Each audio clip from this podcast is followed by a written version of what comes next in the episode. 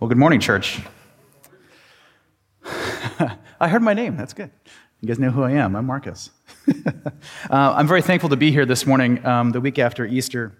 Um, we're kind of still riding the wave of excitement over uh, Resurrection Day. Um, it was a good day, wasn't it? Thank you. That's good. It's, it's kind of odd, though, because we make such a big deal out of uh, that one Sunday a year. Um, you know, we dress up a little bit nicer, or, you know, that's the weekend that we invite the, the neighbor or the family member we've been meaning to invite, you know, for the last 11 and three quarters months. or maybe we just managed to get her on time. If you're like me, that's a, that's a little bit extra. We do a little bit extra that day because it's a special day, right? Um, celebrating the day that Christ rose again, um, the day that he conquered sin and death. But the reality of what happened on that day is not just for that day. That remembrance of his resurrection is not just for that day. It doesn't just exist on Easter. That's literally the reason that we're ever here, right? That's the reason that we have a church, because he rose again. He's our Savior. So, it, to that end, it's, it's odd that we would treat any Sunday as less special than Easter Sunday, or any day for that matter. The little things, the extra things we do on that day, we ought to be doing every day. This is not me admonishing you for not dressing nicely this morning. I say this as a hypocrite, but as someone who needs to do better, not just because Jesus is risen on Resurrection Sunday, but because Jesus is risen, Jesus is risen, period. So, let's keep that excitement about the rest of the year. Let's have an abundance of joy in Him. We're going to read some joyous scripture this morning. Uh, turn to Psalm 40, if you would, please. If you just kind of get right in the middle of your Bible, you'll be pretty close to it. and let me begin by saying, as you get there, that there's, no, there's nothing hidden here. There's no um, special interpretation to uncover. There's no, there's no deep, like, special meaning that you're only going to get if you listen to me for the next 40 minutes. Um, this is a pretty plain and clear and resounding and joyful expression of love to our God. And it's really sweet when it's so effortless to understand Scripture sometimes. It seems like a lot of time we have to kind of work at it a little bit to get the, the deeper meaning, but it's so clear on the surface here. There's not going to be any big aha moment. Well, there'll be two, actually. That'll be funnier if you've read the psalm. we'll get there. We're going to go through the whole thing, all 17 verses. Um, there's a month of Sundays here, but we'll do it in one. Um, and we're going to see the buildup and the joyfulness and the, the excitement and the praises to God and the overwhelming awesomeness of our Lord. Um, and hopefully we'll be bowled over by the magnitude of his mercy this morning. So, Psalm 40 is right at the tail end of the first section of Psalms. The book of Psalms is typically divided into five uh, books that goes back at least to the first century. We know that from the Dead Sea Scrolls. Psalm 40 is the next to last psalm in the first section, the first book. It says at the top there that it's a, a psalm of David, and it's for the choir director or for the, the chief musician, depending on your translation. There are about three dozen of those psalms that are, are listed as by David and, and are meant for the chief musician. They're meant to be performed, they're, they're an act of public worship. And I love the idea of singing the psalms. There are a few uh, musicians who do that, and I just I love the sweetness of listening to that. You know, and you can see it in the writing. David was a musician. 1 Samuel 16 tells us he would play the harp for King Saul to calm him down. Psalm 108, he writes, I will sing, I will sing praises even with my soul. Awake, harp and lyre, I will awaken the dawn. I love the idea of awakening the dawn with music and joyful expression of love to our God. And there's a lyrical quality here as we go through this. Uh, it's one of the many reasons that the Psalms are, are beautiful to read. If you don't spend time in the Psalms, I would encourage you to, even just as in between kind of other devoted studies to books, read a few Psalms. They're refreshing. And like a well composed album of music that is cohesive and tells a story together, there are groups of Psalms that do kind of the same thing that kind of build on each other and comment on each other and elaborate on each other. And Psalm 40 is part of one of such stretch. Psalm 37 is all about waiting. It's all about having patience, knowing that the, the unrepentant, the wicked, the evil will eventually be cut off and pass away and be no more, but the righteous, in their patience, will inherit the land and be delivered by God. Psalm 38 is about how David is suffering and how foul he feels because of his own sin and because of those who seek his life. And he's, he's crying out to God for help. And 39, Psalm 39, it, even more so, It's a lament for God to hear him. And then in verse 40, we get to see the culmination of that. It brings us some resolution to those preceding Psalms. And it starts with these joyful words in verse 1. I'm reading from the New King James Version. Yours may be slightly different.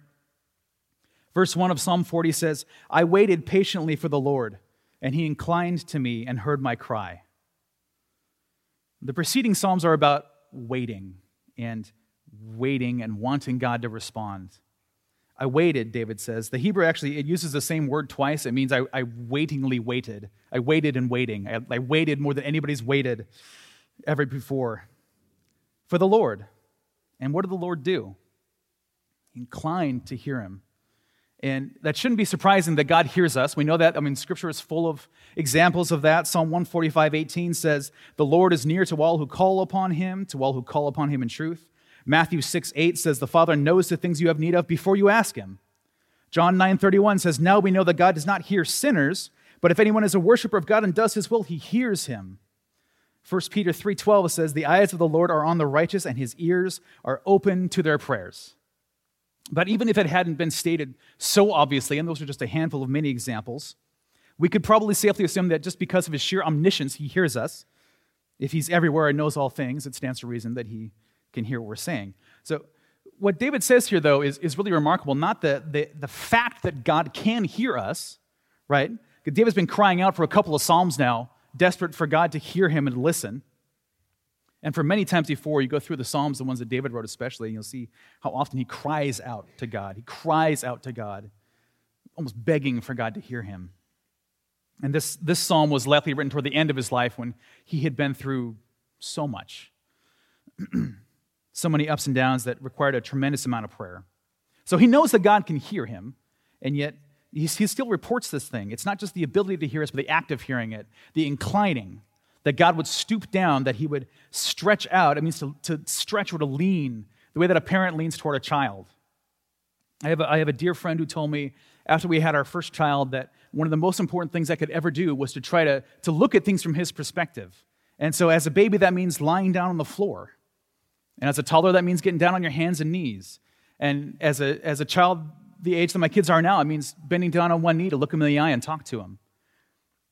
Because as a young child, everything that controls the world around you is so high up there, it's out of your reach.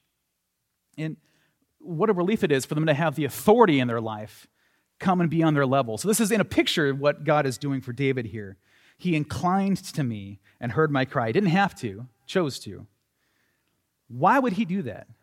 This is the, the God of the universe, Almighty, that we're talking about, the Holy One, the omnipotent, perfect, powerful God. Why would He lean toward anybody? All of us are unworthy, we're sinful. Why would He incline toward us? Keep that in your mind as you look at verse 2 here. He also brought me up out of a horrible pit, out of the miry clay, and set my feet upon a rock and established my steps. He brought me up out of a horrible pit, David says. That word pit shows up quite a lot more often than you might realize as you start actually going through the Psalms. A pit like Joseph was thrown into by his brothers, a pit like the dungeon that Jeremiah is thrown into that kind of swallows him up as he tries to step, like Sheol, like hell, like some place you can't get out of under your own power. There's no climbing out of the pit, out of the, the miry clay or the boggy clay. It's the kind of soil, if you ever been through a, a, a field after a, a, crazy downpour and you step and your boot gets stuck and you, you cannot get it out, you have to physically remove your foot from the boot to take another step. It's that kind of clay, that kind of getting stuck that he's talking about here. But God brought David up out of these things, he says, out of a pit, out of miry clay, places that David could not overcome by himself. People don't get out of pits in the Bible on their own. Go check it out. They don't get out on their own. They don't climb up the sides. They need someone's help. They need somebody to come along with a rope or whatever. They need someone's mercy. And this is a really obvious place for a metaphor. I can't pass it up. How many of you ever felt like you've been in a pit? Right? That you could say, yeah, I, I felt like that. I know what that's like. I feel, I feel trapped, overwhelmed, like I can't pull myself out. I would venture to say that probably most of us have felt that way at one point or another. And this, just a, a, a casual observation. I, I get this. Anna and I are in the process of trying to get our house ready to sell. And we, so we walked through the yard and the house uh, a couple weeks ago, and we made a list of all the stuff that needs to get done. You know, we got to recaulk the shower and you know fix the gate latch and put trim on the living room window and all these things. And we thought we'll just do a couple projects here and there, and we'll we'll get it all done. Finished the list, 137 items. we have about 90 days. so I think, okay, well, you know, it's only one and a half things a day. That's doable, right? Maybe if we really push it. And there's stuff I can do two of in a day. I can replace a doorknob and hang a towel rod. I got it. Two in a day. I'm ahead of the curve, right? But then there's stuff on the list like paint house. I'm not doing two things that day. so you can kind of imagine how that's going. It, it gets overwhelming quick. And that's just a very benign example. But it's a pretty clear metaphor here this idea of, of a pit, being in a pit in our lives. But there's a sneakier metaphor here, too. So let's think about a pit literally for a minute here. A pit refers probably to something kind of like a well, a, a narrow, deep hole. It's probably cold, it's probably damp, you can't climb up the walls of it. You're stuck. But there are lots of ways to be stuck. You could be stuck in chains, you could be stuck because your car don't want to open. I mean, there's lots of ways to be stuck. But there's something about being in a pit that's different. The Bible keeps going back to that as the example of something you can't get out of. Lots of examples in the Psalms, partly because you're powerless to get out by yourself, but there's also something else. Think about the view that you have in a pit. Imagine being down at the bottom of a hole, 10, 20, 30 feet down. now, what you see around you is dirt, rocks, worms, some water. But if you look up, you'll see a, a little circle of the sky, right? and that's all you can see. Is somebody standing nearby? Maybe somebody walking past with a rope. You have no idea. Because your, your view from the pit is so narrow. It's like looking through a straw. You can see very little of it. You can't see the help that might be nearby, and so you begin to feel hopeless. But there's also the flip side of that, which is that the sky that you see up there, maybe it's nice and blue, and maybe it's really hot outside and it's nice and cool down here in the pit. You know, it's not so hot. Maybe it's pleasant to look up there and see just peacefulness and no people Sometimes that'd be nice, huh? You can't really see anyone else, so you have no one else to worry about. And you can't see or, or hear the man near the pit who's just begging for somebody to reach down and pull him up some water.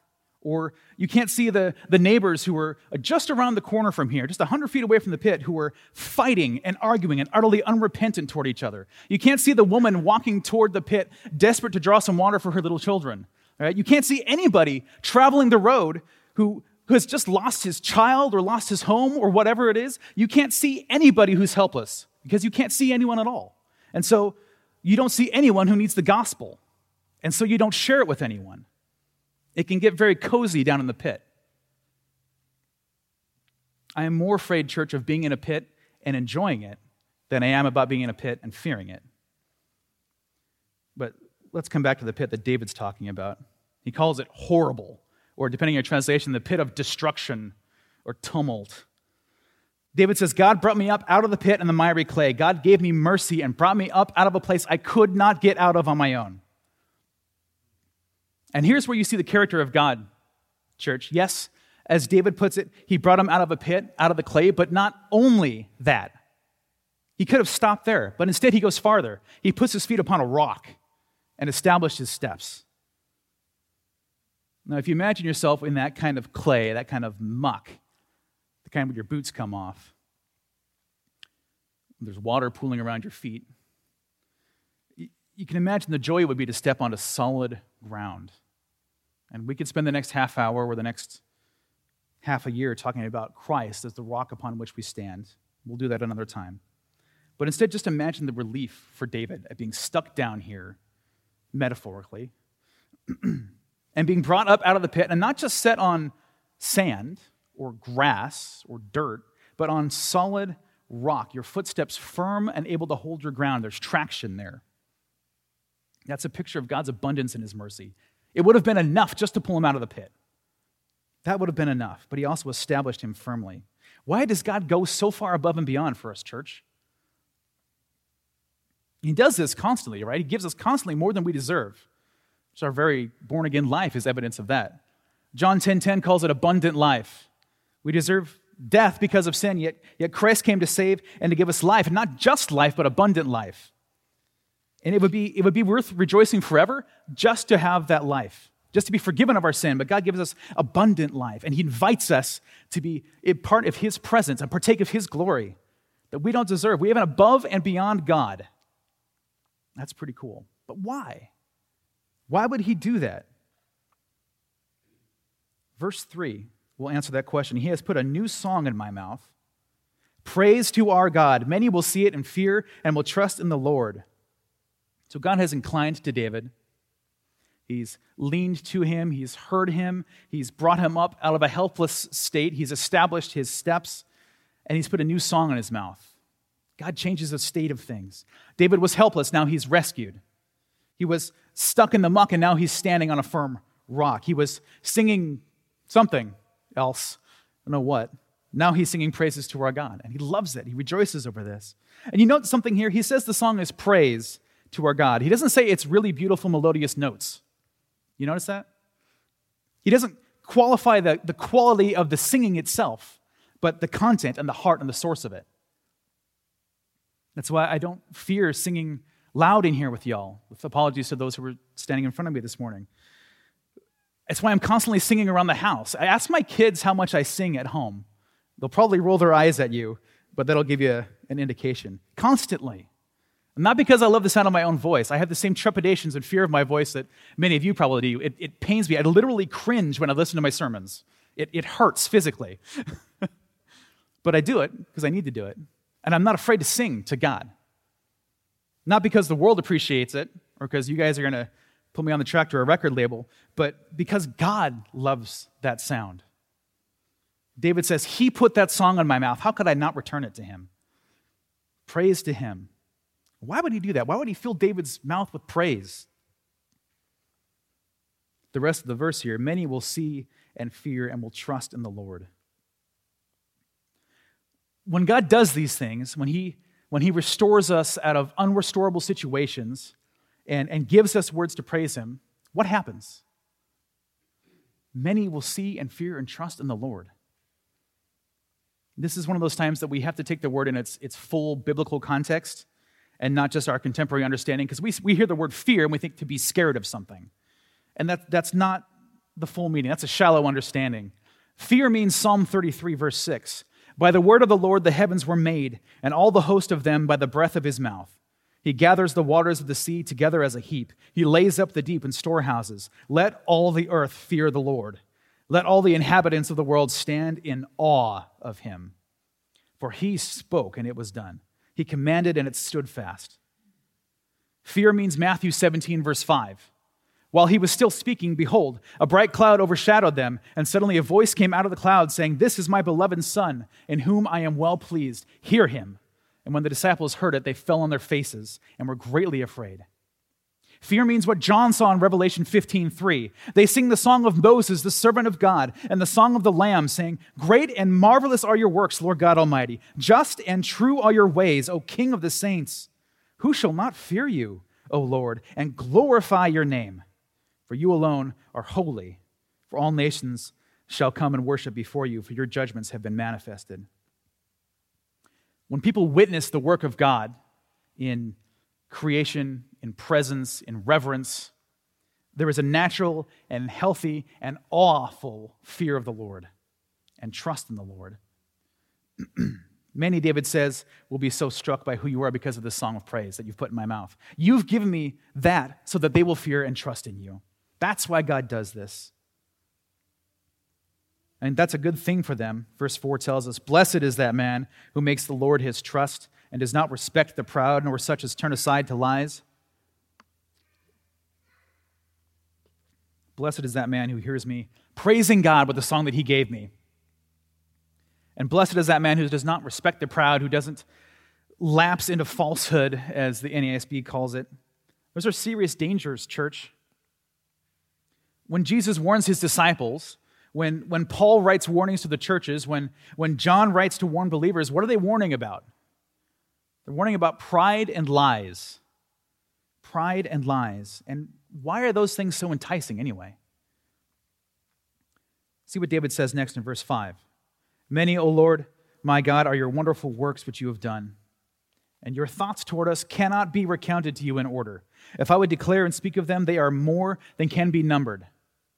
This is one of the most beautiful verses in Scripture. Let me read that again. Here's the, the New American Standard Version. Many, O Lord my God, are the wonders which you have done, and your thoughts toward us.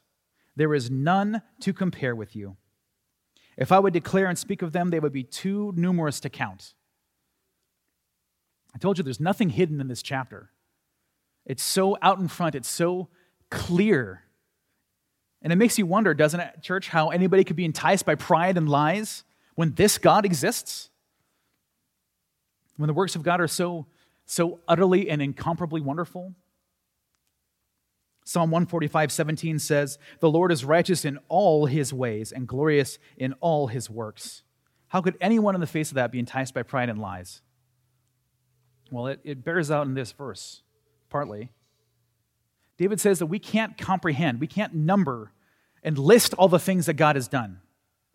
Scripture elsewhere tells us that we, we can't fully comprehend the mind of God or understand Him completely. He's beyond understanding. We can't understand His thoughts and processes, and we can't understand the way that He does, and this can be frightening if we didn't weigh the whole balance of Scripture. The human mind doesn't like uncertainty. One of the, the biggest struggles that Anna and I have right now with our, our oldest is that when he doesn't know the answer to something, he'll make up the answer. And I tell him every day, time and time again, if you don't know something, just ask. I'll be happy to tell you. Lots of resources. We'll figure it out. If I don't know it, we'll figure it out together. But he just doesn't. He says, I'm pretty sure it's this.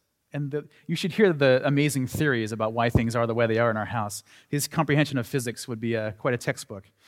but the human mind doesn't like to not know, it likes certainty, it likes to have concreteness. We like to stand on rocks. That's part of the beauty with which God made us. It's part of why science is so amazing. It's part of why humanity has this spirit of adventure in all things and exploration. We want to know stuff, and it's good to want to know more things.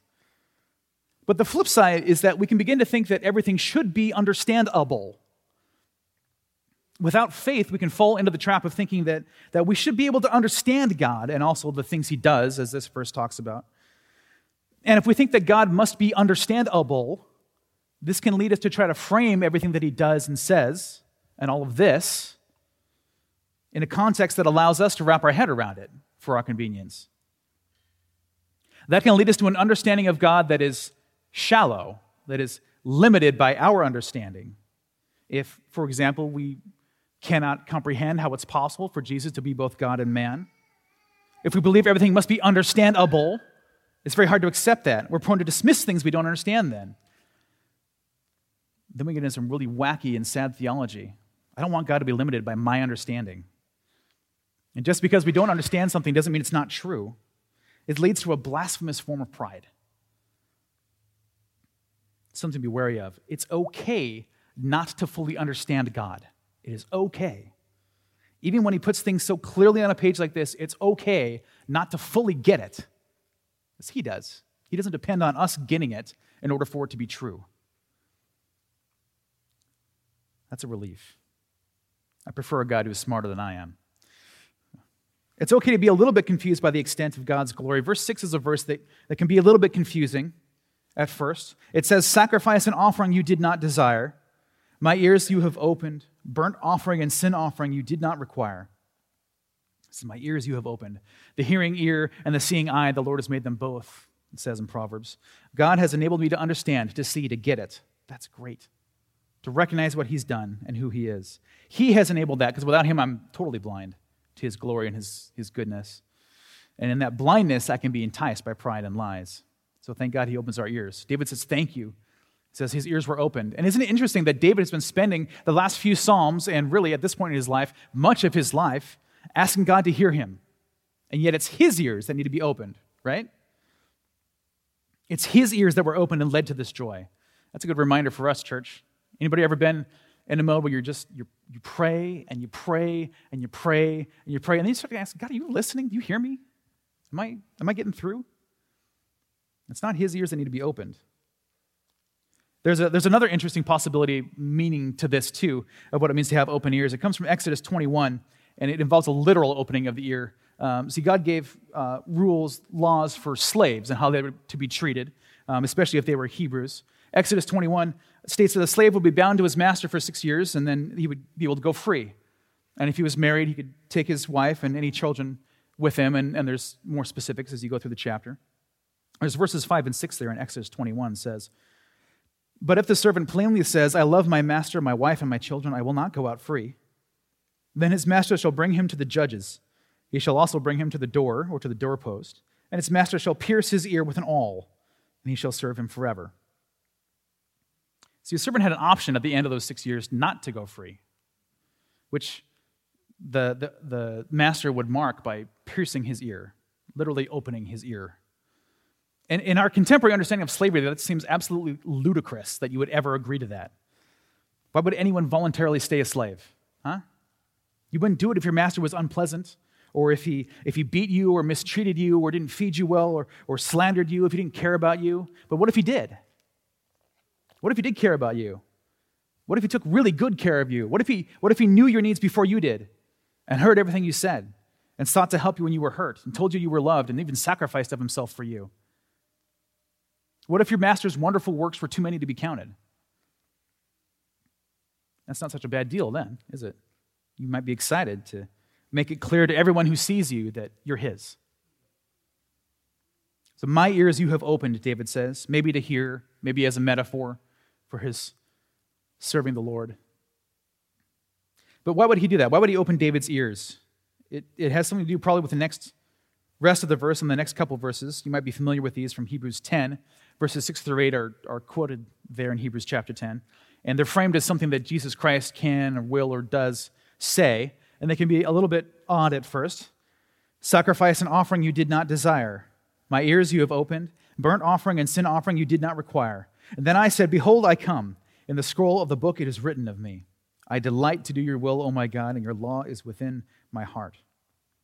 It says, Sacrifice and offering you did not desire. Burnt offering and sin offering you did not require. Well, of course he did. Didn't God require those things? Those sacrifices and offerings were certainly things that were needed to be done under, under the law that God asked them for. And now David writes that God didn't want them. What is it that God requires and desires?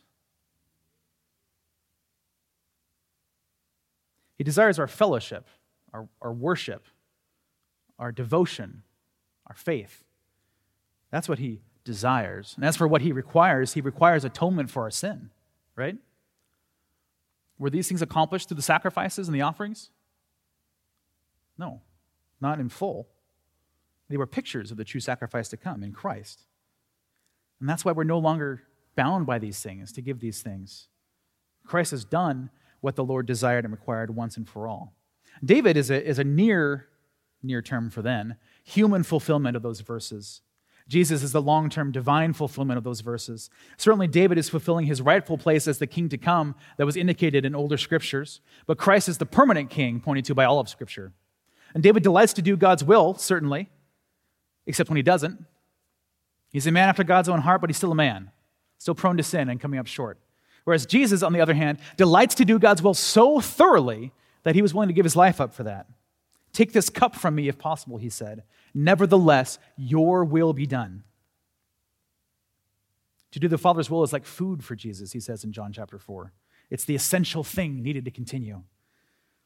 As for the law, it's written on David's heart, certainly, and that's a, a cool prelude to how the Holy Spirit works in us. But Jesus came not just to know the law, but to fulfill it. And so you see the parallels there between David and Christ, the imperfect and the perfect. These verses are, are a bowing down to God to recognize his awesomeness and to recognize that he's called me, he's called David, he said, to submit to his will and to know his truth. And in verse 9, to proclaim his righteousness. He says there, I have proclaimed the good news of righteousness in the great assembly. Indeed, I do not restrain my lips. O Lord, you yourself know. I have not hidden your righteousness within my heart. I have declared your faithfulness and your salvation. I have not concealed your loving kindness and your truth from the great assembly. David knows the good news of righteousness. He, he knows God's faithfulness, he knows God's salvation, he knows God's loving kindness, and he knows God's truth, and he has a choice to hide them in his heart, to restrain his lips or to proclaim it in the great assembly. To take this joyful knowledge of how impressive and thorough and unending are God's mercies and joys that are beyond recounting, and to share it. To sing the song that God has put in his mouth so that others will see it and hear and fear the Lord. We have that same choice, church. It's not me who declares his righteousness in the assembly. I have a microphone. you have lives. It doesn't happen just here. We have the same choice to, to make God known, to make his glories known, to take the example of Jesus, who preached the gospel from town to town to large crowds and small groups. We have the, the option to take the example of Peter, who, who shared the gospel from the rooftops and to strangers. We have, the, we have the option to take the example of, of Paul, who preached the gospel in city after city after city, shipwrecks be damned. And they were all killed for their trouble, by the way. Take their example anyway. Encouraging verses this morning. they refused to hide the righteousness of God in their hearts, they refused to conceal his loving kindness and his truth. They were, they were compelled by the majesty of his grace and his glory to share what they knew about him. And, and they and many others would be put to death because of it. Why would God do that? Why would he make his glory so powerfully obvious and clear and distinct and profound that people would want, would still want, to go and share it abundantly, even if it leads to their own death? David takes solace in God's mercy, even knowing that he may be persecuted for praising God. Verse 11 Do not withhold your tender mercies from me, O Lord. Let your loving kindness and your truth continually preserve me. For innumerable evils have surrounded me. My iniquities have overtaken me so that I am not able to look up. They are more than the hairs of my head, and therefore my heart fails me. David asked the Lord to continue showing him his loves, his tender mercies. It's a really sweet phrase tender mercies, uh, uh, compassions. David says, Don't hold back.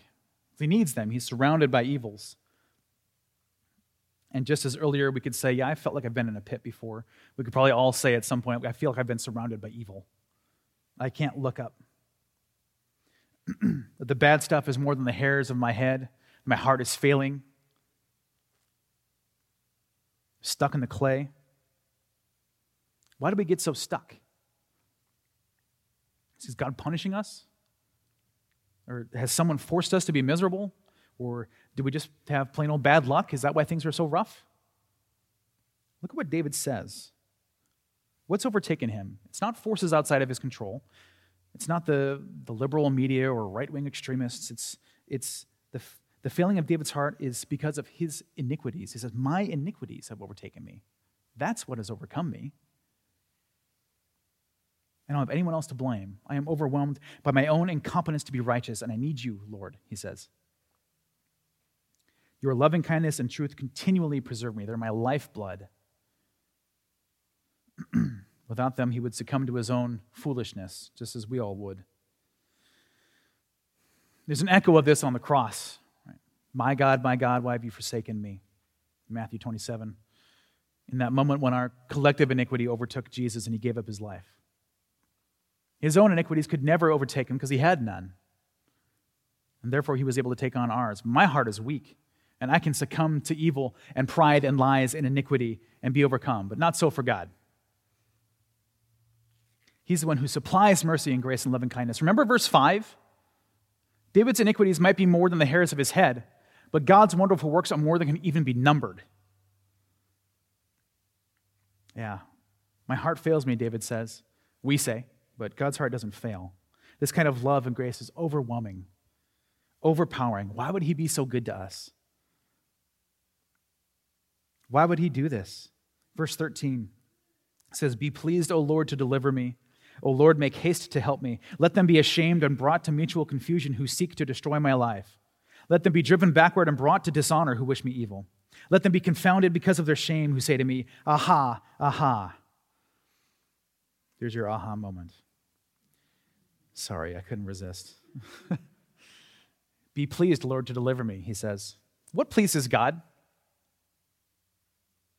It's an interesting study to do sometime. What pleases God? The, the, the, the scripture tells us that he hates sin.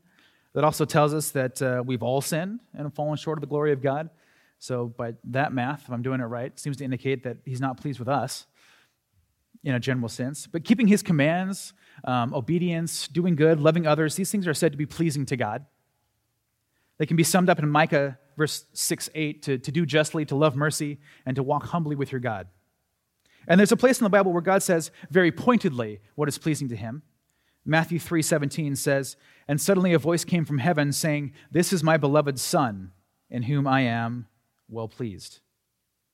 And again in Matthew 17:5, which we read a few minutes ago, on the Mount of Transfiguration, which was witnessed by three of his apostles, a voice came out of the cloud saying, This is my beloved Son, in whom I am well pleased. Hear him. So, what is God pleased with? Not us, not our sacrifices, not our sin offerings, not our burnt offerings, not our you know, stunning personalities or good looks. God is pleased with Jesus. He's pleased with Christ to be born. He's pleased for Christ to preach the truth. He's pleased with Christ to teach his disciples. It's pleasing for Christ to pray and to suffer and to die and to rise again on Easter. But having done that forever, it's pleasing for Christ to be the substitutionary sacrifice for all of us, to atone for us, to deliver us in ways more profound than David could possibly have really imagined. It is pleasing for God to impart his righteousness to us through Christ. Philippians chapter 3, verse 8 says, Yet indeed I also count all things loss for the excellence of the knowledge of Christ Jesus my Lord, for whom I have suffered the loss of all things and count them as rubbish, that I may gain Christ and be found in him, not having my own righteousness, which is from the law, but that which is through faith in Christ, the righteousness which is from God by faith. pleases God to impart his righteousness to us through Christ. It pleases God to make for himself a worthy bride. Isaiah 61, verse 10 says, I will greatly rejoice in the Lord. My soul shall be joyful in my God, for he has clothed me with the garments of salvation. He has covered me with the robe of righteousness, as a bridegroom decks himself with ornaments, and as a bride adorns herself with jewels. It pleases God to have this worship. David's concern was a more immediate concern for, for his life and for the attacks that he faced, and he faced a lot. And it pleases God to deliver us sometimes from those things but more so to deliver us eternally from our sin and our iniquity. Why would he do that? Why would he treat us so differently, so much, um, so much better than how David asks him to treat others in the next couple of verses? Psalm 40, verse 14 says, Let them be ashamed and brought to mutual confusion who seek to destroy my life. Let them be driven backward and brought to dishonor who wish me evil. Let them be confounded because of their shame who say to me, Aha, aha. There are people seeking to destroy David who, who wish him evil, saying aha, which I guess is bad. Um, couldn't find any direct references for that, so I have to assume it means like it does contemporarily, pointing out someone's fault. Aha, I see it. Trying to trap somebody and lay accusations on them. David faced that a lot. David asked God to deal with these people. He says, for them to be ashamed, to be confused, to be, to be driven backward, brought to dishonor confounded. This is David getting back at the people who are mean to him, right? Line them up, God. No, these are, I've prayed like that before, and then I've had to apologize. That's not what's happening here. Let's do the math. David says God should put these people to dishonor who wish him evil. Not because David is so awesome, or because they're so evil, even, but because they don't know God. Look at the whole psalm Psalm 40. David has not hidden God's truth. He has not hidden God's righteousness. He has not hidden God's loving kindness. He has declared us, he's proclaimed it all around so that everyone will know who comes across him what God has done.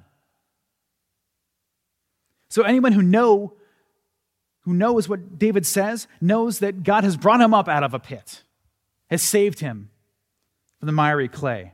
And so anybody who comes against David is also coming against that proclamation against the new song that's in David's mouth.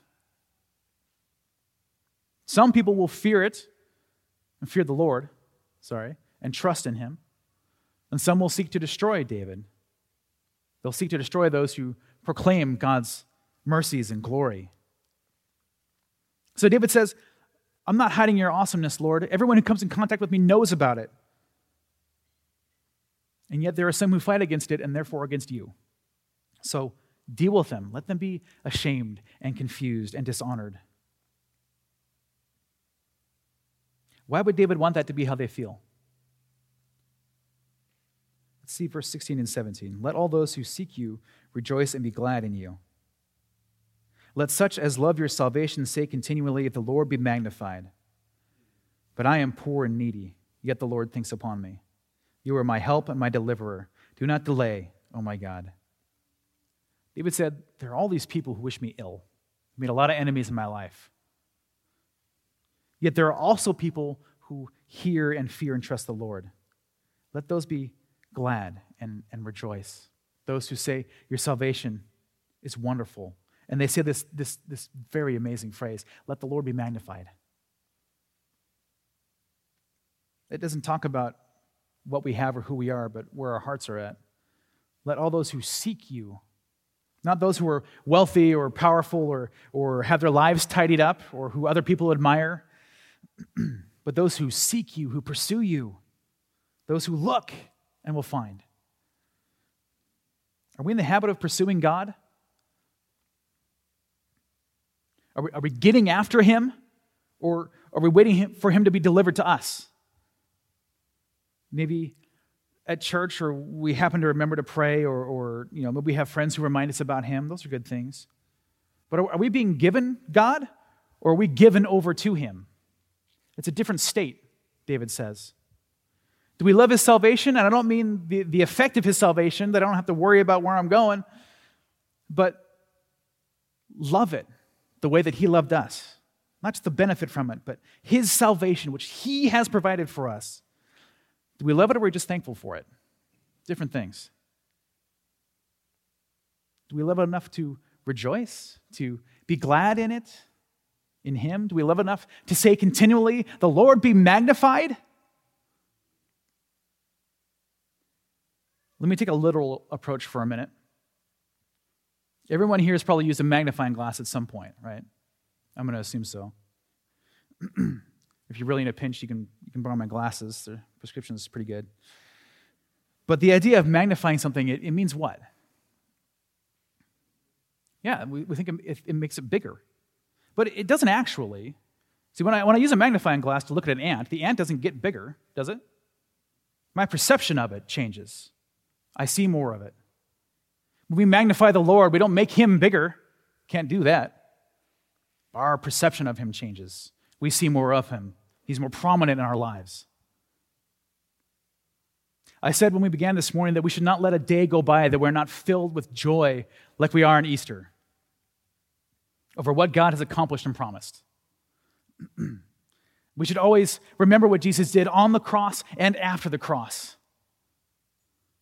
And we should ask, why would he do that? Why would he, what would he deign to come to earth and live an entire perfect life and be ridiculed and admonished and assaulted and beaten and harassed and finally killed? Why would he do that? Just to raise up from the dead again and go back to where he was in the first place. why would he do that? And as you ask that question throughout Psalm 40, you're going to see the same answer. You're going to see it throughout all of the Psalms. You're going to see it through the Old Testament. You'll see it through the whole Bible. All of His Word, you ask that question, you get the same answer. Why does He do this? For His glory, so He would be magnified. If you're new here this morning, church, or if you're just if you're just beginning to know God, or if you're um, if you're listening to this, you know, years from now online, I just made time travel. That's cool. you might be very glad to hear that God did this for you. And you should be. You should be very excited that God did this for you. that, that you can find redemption in Him, salvation, and spend eternity with Him. But you should also understand that He didn't do it just for you. It's very important. He did it for Himself. He did it so that you would spend that eternity that you now have with Him praising Him, worshiping Him. He inclined to us and heard our cries. He brought us up out of a horrible pit, church. I think about the pit that was my life before I knew the Lord. Tiny sliver of blue sky, and I was satisfied with that. I can see a lot more now. He inclined to us. He brought us out of a pit, He brought us out of the clay for His glory. So praise Him for that. Magnify Him. See how big He truly is as you go through the Psalms. Change your perception. Change how much prominence He has in your life. And most of all, sing the song that He's put in your mouth. Let me pray. Father, thank you for your mercy. We cannot thank you enough, Lord. There's, there's no way to put into words, not even David could do it in dozens and dozens of tries, could put into words the fullness of your majesty and glory,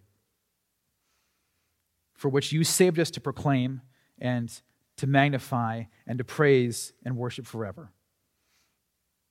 Thank you for inclining your ear to us, Lord, who don't deserve it. Thank you for the sacrifice that you made for us that we didn't deserve it. Thank you for the promise you have made that you will never break. We love you so much, Father. You are truly beyond our understanding, and that's okay. We rejoice in the opportunity to learn about you more. And I pray that as we magnify you, that we start to notice more and more details, that our praise and our worship and our song would grow ever fuller throughout our lives, Lord. We love you so much. Amen.